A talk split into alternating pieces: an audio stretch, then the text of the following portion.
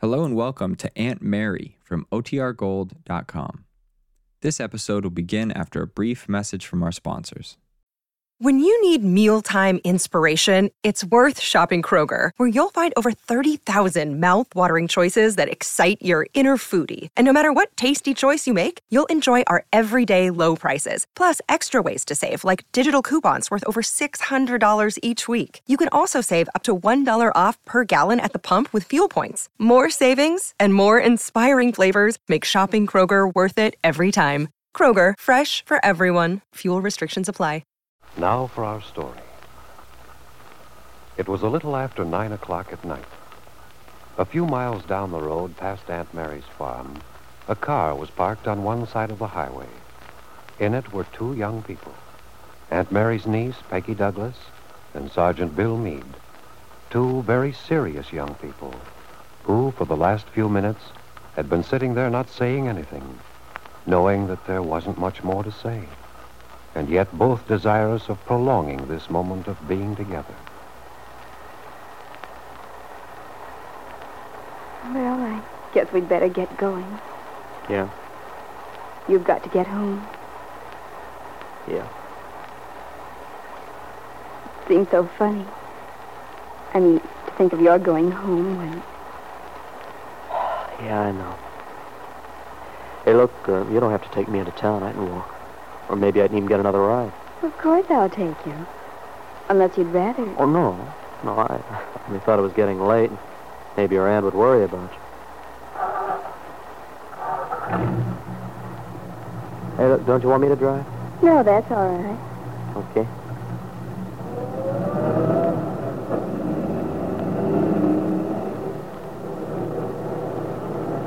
Oh, looks as if the rain's slackening up.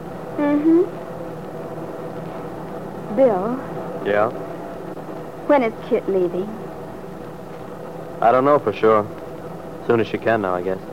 Is she going to San Francisco? No, Los Angeles. Oh. How long does she plan to be gone? Uh, several months, I believe. That's a long time. Yeah. Yeah, it is. Then Kit's traveled around so much of her life, I suppose it's become sort of a habit with her. I mean, to go places. Yeah, I suppose so. Somehow I have the feeling that her leaving ties up with everything in some way. I can't talk about that. Yes, I know. I'm on forbidden ground, aren't I? Oh, it's not forbidden. I I don't want it this way, Peggy. It's only that I. Look, you've done a very wonderful thing tonight. I mean, coming after me the way you did, all the things you said. But what, Bill? Well, are you sure you know what you're doing? Yes. Why do you ask me? Because I know what you're letting yourself in for. And I can't help but feel that it isn't fair to you. Maybe not, but at this point that has nothing to do with it. You asked me to believe in you, trust you, and to wait. That's what I'm going to do. It may be a long way. I understand that. You told me you couldn't make any promises about the future. That's right. I expect the wise, the sensible thing for me to do would be to put you out of my mind. But I can't do that. I can't be wise and sensible where you're concerned. I have to hope and. Well, it has to be like this. If it's what you want. Oh, you know it's what I want. You've no idea how much I need your hope and understanding at this time. Only I also know that I'm being very selfish. I don't believe I quite know what you mean. Oh, of course you don't. And Peggy, if I could only tell you I wish you could. that it just isn't right that you should bear the brunt of all this. You're the one who's always done everything to try to save us. When I think of that letter you wrote me from Chicago. Oh, why talk about that, Bill? You didn't get it. Yeah, I know. Kit thought of that. Peggy, if we can just come through this. Don't you think we will? Well, yes, You don't sound very convinced. It's just that I know all that lies ahead. Oh, I see.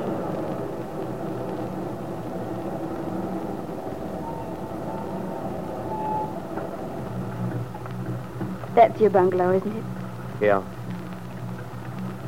When will I see you, Bill? I don't know. I'll phone you. And uh, you, you're sure you think it's all right? I mean, our seeing each other. Well, there isn't anything wrong in it, is there? If we're going to think about each other, why shouldn't we be together occasionally? Well, it's just that I hate to put you in the position of, well, of sneaking around in corners and that sort of thing. I wish you hadn't said that. It makes it sound so cheap. Oh, I didn't mean to. Bill, you've asked certain things of me, and I'm willing to accept this whole situation on your own terms. Then you make me feel that perhaps you'd rather... Don't say it. Well, all right, I won't. I've got to go, Peggy.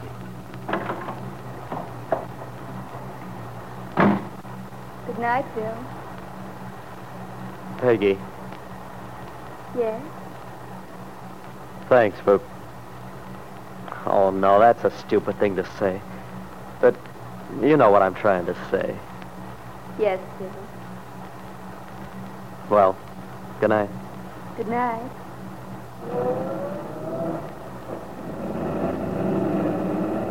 Sergeant Bill Meade watched Aunt Mary's truck drive off. But he wasn't the only one. For sitting in her parked car, Jessie Ward, Ben Calvert's secretary, had observed its arrival and departure.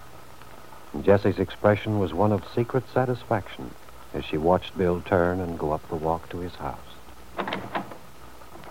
Oh, hello, Bill. Sorry to be so late. I was wondering what had happened to you. Did you get caught by the storm? Oh yeah, You didn't get very wet. I got a ride in.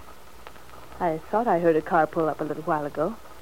Um, is there anything to eat? There's some soup. You can probably find some stuff for sandwiches. Oh, well, I'll fix myself something a little later on. Didn't you have dinner? I wasn't very hungry. Oh, But you shouldn't go without food, kid. Oh, Bill, don't be so solicitous. It has a very phony note. But it isn't phony. I think it is. The role of the anxious father is a little out of place in this setup, don't you think? I mean, after all, let's not pretend we're happy about all this. All right, kid. Are you packing already? I thought I might as well start. Was that all you're taking, that one suitcase? You and Jessie. Huh? Yes. Jessie came by this evening, ostensibly to bring me my ticket.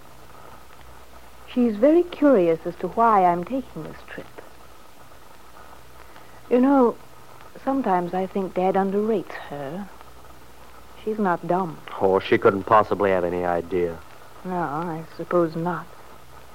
But she kept talking about how odd it was I wasn't taking more clothes.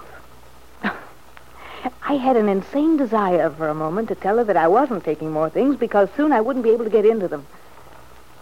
It would almost have been worth it to see the expression on her face.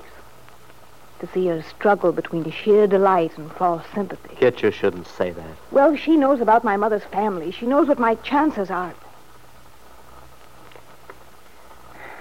Oh, well. You want me to fix you something to eat, Bill? No, don't bother now. Is this your ticket? Yeah. Hmm. I see you have a room That's good. Well, it's a little cramped, but better than a chair car or a day coach. Oh, you're really lucky to get any kind of space. Yeah. I'm lucky, all right. Well, then you'll be leaving at the end of this week. That's what it says. Oh, Bill, I don't know if I can face it alone. I wish you didn't have to. Well, I do. That's that. I, I certainly can't have the baby here. Well, you could. And have all Wakefield know that. Oh, no, Bill. No, I have to go. Are you afraid, Kit? Possibly a little. But it isn't so much that. It's. It's the waiting. The months to be gone through. And for what? Well, I wish you wouldn't think this way. You keep talking about what your chances are. But you should know that there's every chance in the world that the baby will be fine and well. And then you'll think how silly you were worrying. Yes. Yes, I would, wouldn't I? You're quite right, Bill. I could think how silly I was to worry about anything. Strange, isn't it? How much can depend on the life of one small human being. I wonder what you mean by that last remark, Kit.